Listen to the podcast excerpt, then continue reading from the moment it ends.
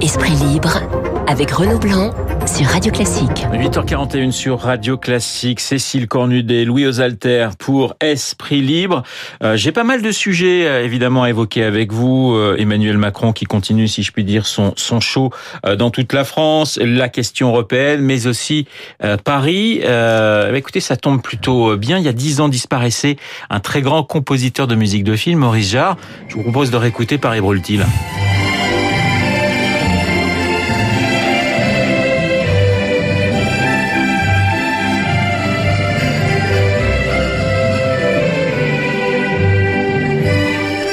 Voilà, Paris brûle-t-il? C'est vrai qu'il y a du monde quand même du côté de la République en marche. Euh, forcément, Mounir Majoubi, Benjamin Griveaux, Cédric Villani. Qu'est-ce que vous pensez de euh, ces deux départs hein, des deux, ministres, euh, donc Majoubi et, et, et Griveaux? Est-ce que le timing est le bon? Est-ce que finalement déjà trois candidats euh, pratiquement pour la République en marche déclarés Est-ce que c'est pas finalement une très très bonne nouvelle pour Anne Hidalgo, Louis? Euh, ça, je, je, reviendrai à Hidalgo après. La première chose que, qui me paraît importante, c'est de, de voir que Emmanuel Macron applique sa méthode traditionnelle, c'est-à-dire qu'il met tout le monde dans, un, dans le même bain, il fait un peu bouillir tout le monde et à la fin il repêche la personne qui va s'en sortir le mieux ou le moins mal. Euh, même si l'on dit euh, dans certains euh, salons que Benjamin Griveaux aurait les faveurs d'Emmanuel Macron, en réalité il expérimente quand même une nouvelle fois cette méthode qui consiste à voir euh, qui euh, va être la personnalité la plus idoine après une confrontation qui cette fois sera directe puisque plus aucun d'entre eux n'est ministre. du côté d'Aline Algo, elle est favorite selon les sondages qui sont encore parus le, le dimanche dernier dans le, le journal du dimanche. Et il est quand même assez étonnant, compte tenu de la série des fiascos euh, que la mairie de Paris, la mairie de Paris pardon, a enchaîné euh, l'an dernier. Je pense à la piétonisation des berges de Seine, je pense au Vélib, je pense à l'autolib, des choses très concrètes. Euh, il est assez étonnant que aucun adversaire politique d'Anne Hidalgo ne se dégage véritablement, que les partis en face d'elle, que ce soit la droite, que ce soit la République en marche, soit incapable de faire surgir une personnalité, un adversaire et un projet alternatif, compte tenu de toutes les tuiles enchaînées euh, par la maire de Paris, qui du coup est parvenue à reprendre la main en bonne communicante. Cécile en même temps, euh, elle creuse pas non plus l'écart, ce qui ouais. pour une sortante. Euh, donc c'est pas à mon avis Paris brûle-t-il, c'est mais Paris aujourd'hui politiquement complètement dans le brouillard. Euh, on voit personne euh, émerger. Et effectivement, Emmanuel Macron euh, fait le mauvais cadeau à Benjamin Griveaux de le laisser sortir du gouvernement. Il en avait mais, très envie. Oui, mais avec euh, Mounir avec Majoubi, oui. qui veut dire que lui aussi, du coup, il a feu vert pour mener sa campagne. Donc c'est faites campagne, entretuez-vous mes petits amis, et on verra bien quel est le meilleur. Et derrière, je me demande s'il n'y a pas aussi euh, une porte qui a été légèrement rentrouverte par Édouard Philippe lui-même, qui manifestement a poussé pour que euh, la situation soit pas complètement clarifiée au profit euh, de Benjamin Griveaux. Donc aujourd'hui, c'est voilà, on est dans, sur une ligne de départ où il y a euh, personne qui, qui, se dégage vraiment. On va écouter Richard Ferrand, qui était mon invité il y a quelques minutes, sur le départ de Mounir Majoubi et de Benjamin Griveaux du gouvernement. Je ne sais pas si on peut loyalement résumer le fait de s'engager pour euh, conquérir la mairie de Paris à une ambition personnelle. C'est un peu réducteur. Je trouve que ceux qui ont la tête à autre chose qu'à leur ministère, ils font bien de partir pour se consacrer à ceux qui les motivent le plus. Sinon, qu'est-ce que vous nous auriez dit? Vous auriez dit, mais qu'est-ce que c'est? Ces ministres qui euh, font campagne Et préparer une municipale dans un délai long lorsqu'il s'agit d'une ville comme Paris, la capitale de la France, ça ne me paraît pas exubérant. Votre alors vous parliez, euh, Cécile, justement d'Édouard Philippe. Euh, on parle quand même toujours d'une possibilité d'une candidature d'Édouard Philippe. Est-ce que finalement c'est pas aussi de se dire Majoubi, Villani, euh, Griveaux, ça ne prend pas ah, Il faut une, une personnalité plus forte euh, face à Hidalgo. C'est ce exactement ce que je, je voulais signifier, c'est que euh, alors Benjamin Griveaux dit c'est pas vrai, droit dans les yeux. Édouard Philippe m'a dit je ne serai pas candidat et c'est vrai que alors ça... droit dans les yeux en politique, ça veut pas dire grand chose. Voilà. Euh, mais enfin, lui, il a choisi de le croire. Et euh, récemment, dans une émission de télévision, Édouard Philippe a dit, de toute façon, après Matignon, ce n'est pas de la politique que je ferai. Donc, euh, tout le monde se rattache à, à, à, ces deux choses pour dire, Édouard Philippe, c'est sûr, n'ira pas euh, sur Paris. Mais moi, je pense que euh, il entretient le doute. Alors, peut-être qu'il entretient aussi le doute pour instaurer une sorte de, de bras de fer avec Emmanuel Macron en lui disant, bah voilà, je peux aussi aller là et comme ça espérer durer à, à Matignon. Là, il y a peut-être aussi aussi des, des, calculs à quatre bandes. Mais je pense que la situation aujourd'hui est tellement euh, est, est, tellement large euh, que euh, tout est encore possible sur Paris. Et en tout cas, je pense que Benjamin Griveaux, il vient de montrer qu'il en avait très envie. Ça, c'est vrai que c'est un, un, atout pour une campagne électorale. Premier meeting Mais je hier soir, qu'il a, effectivement, pour il a deux Griveaux. mois. Il a jusqu'à fin juin, date à laquelle normalement le parti LREM devrait euh, dire quel est son candidat. Il a deux mois pour montrer qu'il creuse vraiment l'écart et qui peut être le bon candidat pour battre Anne Hidalgo. C'est un objectif, la mairie de Paris, pour la République En Marche? C'est un objectif prioritaire, Louis? C'est indispensable. Si Macron ne gagne pas Paris, c'est quand même un camouflet assez sérieux. Pourquoi? Parce que vous regardez les scores à la présidentielle. Paris est quand même une ville très macroniste. Euh, si on tient compte de euh, ses électeurs, c'est une ville dans laquelle le, typiquement le match que Macron installe avec Marine Le Pen n'existe pas. On est sur une autre sociologie. Il y a un, encore du Front National qui est très faible. Euh, Anne Hidalgo a encore des réserves, mais Macron comptait euh, sur son bilan pour essayer de conquérir euh, une partie de, des électeurs de gauche qui votent pour Anne Hidalgo.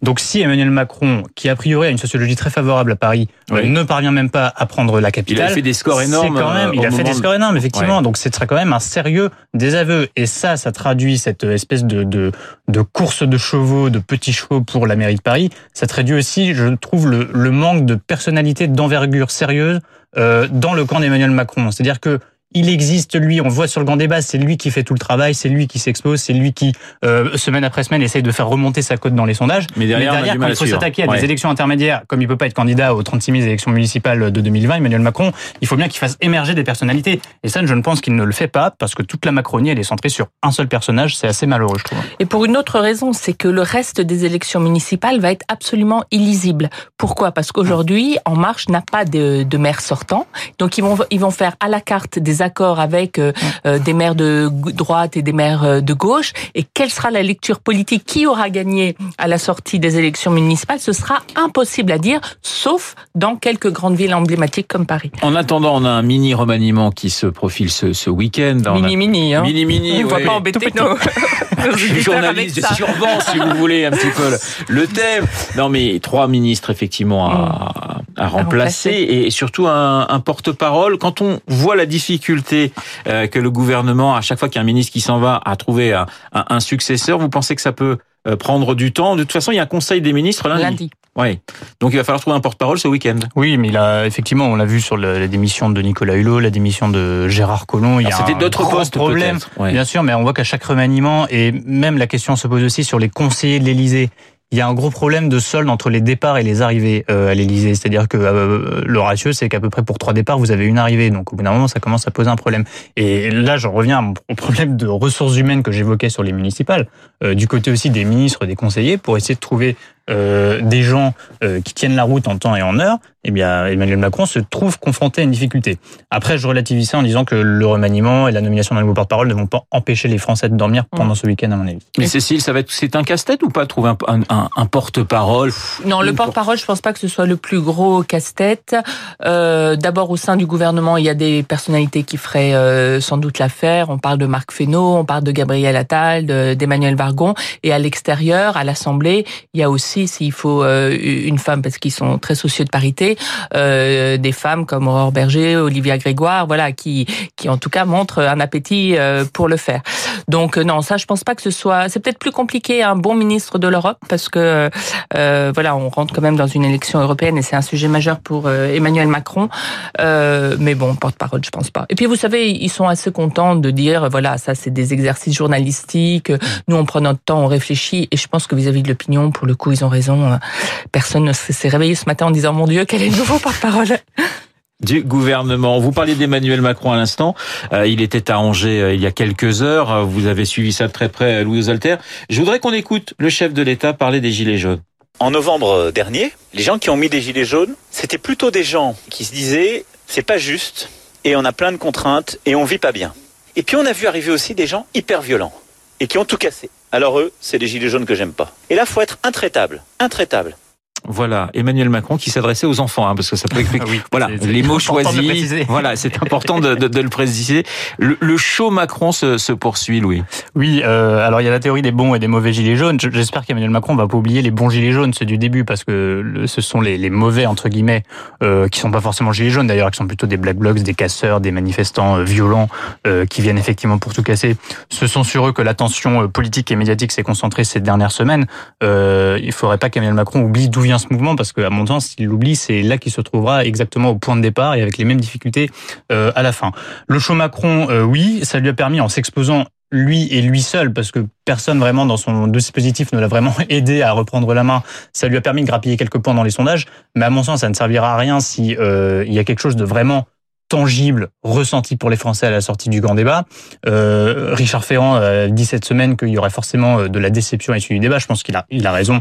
Euh, je, je ne pense pas qu'il y ait un grand soir. Emmanuel Macron ne va pas changer de cap à l'issue de ce débat. Je pense plutôt qu'il va essayer de euh, présenter différemment certaines des mesures de son programme en les rattachant à des revendications euh, des Gilets jaunes, ce qui serait une manière habile de sortir du grand débat, mais il ne changera pas de cap, euh, et donc il y aura forcément de la déception, euh, et je ne sais, je, ne sais pas du tout, euh, enfin l'incertitude qu'il y a euh, sur la sortie du grand débat, c'est la façon dont les gentils Gilets jaunes, pour reprendre cette terminologie, vont accueillir euh, ces mesures-là. La déception, elle viendra d'eux. Et à ce moment-là, comme ça viendra pas de casseurs, mais de gens qui sincèrement manifestaient pour protester contre, contre leurs conditions de vie, j'ai peur qu'Emmanuel Macron en, en reparte au point de départ. Cécile. Alors, si Emmanuel Macron, effectivement, poursuit euh, ses interventions comme ça, aujourd'hui, il reçoit des élus du Nord euh, à l'Élysée. Il y en a d'autres, alors, certains boycottent, hein, d'ailleurs, Oui, dont certains, Martine Aubry. euh, Non, non, pas Martine Aubry.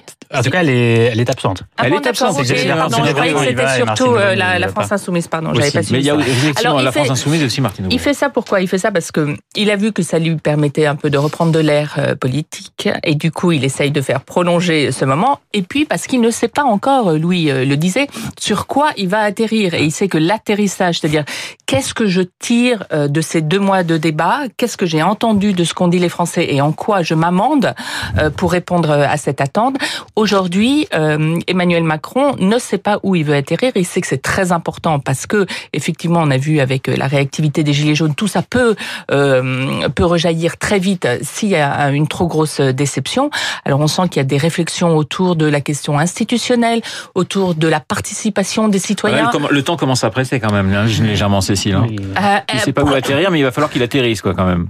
Ça, c'est sûr. Et c'est vrai que plus il passe du temps à passer euh, 7 ou 8 heures à discuter avec des intellectuels comme l'autre soir, moins il a du temps pour réfléchir à concrètement euh, qu'est-ce que je vais proposer aux Français. Manifestement, ils sentent qu'il faut en tout cas une réponse euh, autour des questions de la fiscalité, puisque c'est parti, euh, les Gilets jaunes, d'un problème de justice euh, fiscale. Mais comment faire pour que euh, ça ne remette pas en cause le cap économique ni la, le macronisme dans son esprit, euh, cette équation aujourd'hui n'est pas résolue. Alors il y a beaucoup de questions évidemment sur l'après, euh, mais dans les sondages finalement ça ne se traduit pas euh, véritablement puisque Au contraire. euh, sondage Les Échos Radio Classique euh, sur les européennes, euh, ben, il indique finalement que euh, la République en marche et le Rassemblement le national sont au paradoxe. coude au coude à coude, à 23 euh, euh, tous les deux pour ce premier sondage, très très loin devant, euh, j'allais dire tous les autres. C'est le grand paradoxe. Autant les Gilets jaunes, ça a euh, abîmé le président Macron, ça a stoppé net le quinquennat au moins pendant quelques mois, autant le candidat Macron, celui qui est perpétuellement en campagne et là, qui va affronter un scrutin européen, ben, finalement ça le sert. Pourquoi? Ben, Parce qu'il y a un besoin d'ordre, euh, les gens ont eu peur quand même, beaucoup de personnes ont eu peur de, de ce mouvement et ça a ressoudé, si vous voulez, ce qu'on dit le socle électoral, enfin les électeurs d'Emmanuel Macron, une partie de la droite traditionnelle euh, fait corps aussi euh, derrière. Et euh, donc électoralement, euh, c'est plutôt euh, porteur. C'est ça le grand paradoxe. Et c'est aussi pour ça que Emmanuel Macron ne veut pas atterrir trop vite sur un, un moment déceptif parce que euh, on a dans deux mois ces élections européennes. Oui, enfin, il y a un moment, on n'a plus d'essence dans, dans l'avion. Louis, justement sur sur ces sondages, euh, 23%, je le disais, pour euh, la République en marche et pour le Rassemblement national. Ça vous surprend ou pas? Non, parce que je pense que les Français sont pas encore entrés en campagne en réalité. Ouais. Et que tant qu'ils seront pas rentrés en campagne, ces grandes lignes, elles ne bougeront pas. Parce que là, qui répond à ces sondages? Qui est certain d'aller voter? Finalement, très peu de gens. Euh, des gens qui euh, font bloc dans leur camp, c'est-à-dire qui se raccrochent par réflexe à Macron ou à Marine Le Pen. Et le seul frémissement qu'on a vu, il était sur la liste des Républicains depuis que François-Xavier Bellamy a été nommé tête de liste. Eux, en fait, ils sont rentrés en campagne à droite, donc ils essayent d'imposer médiatiquement euh, leur candidat. Et depuis, on a vu un léger frémissement. Ils sont à 13% dans le sondage des Échos ce matin. Mais à part ça, rien ne bouge. Euh, la, la, liste de la République en marche, elle n'a été présentée que cette semaine, donc les Français n'ont pas encore eu le temps de la digérer. Pour ceux qui avaient l'intérêt de, qui ont eu un intérêt euh, à le voir. Du côté du Rassemblement national, euh, bon, de toute façon, ça bouge pas. La véritable liste est Marine Le Pen. Le programme est toujours le même. Euh, voilà. Donc pour l'instant, je pense que la campagne n'a pas vraiment commencé et que euh, dans ce genre de campagne très courte qui se jouera vraiment dans les dernières semaines, euh, c'est à ce moment-là qu'on verra vraiment qui prend l'ascendant. Et la première place sera évidemment fondamentale. Ça risque de jouer à quelques dixièmes près euh, le 26 mai entre La République en marche et le Rassemblement national à moins qu'une autre liste ne crée la surprise d'ici là. Merci beaucoup, Cécile. Vous vouliez rajouter en 15 secondes non, quelque ce qui, est, ce qui est sûr, c'est que les, les, certitudes de vote sont très fortes pour les électeurs de La République En Marche et du Rassemblement National. Non. Pour tout le reste, à gauche et à droite, il y a une énorme volatilité. Ouais. Les électeurs changent de semaine en semaine. Merci Cécile, merci Louis. Cécile Cornudet, Louis Osalter dans Esprit Libre, comme tous les matins sur l'antenne de Radio Classique. Il est pratiquement 8h57. Dans un instant, l'essentiel de l'actualité et la météo avec Laurence Gontier.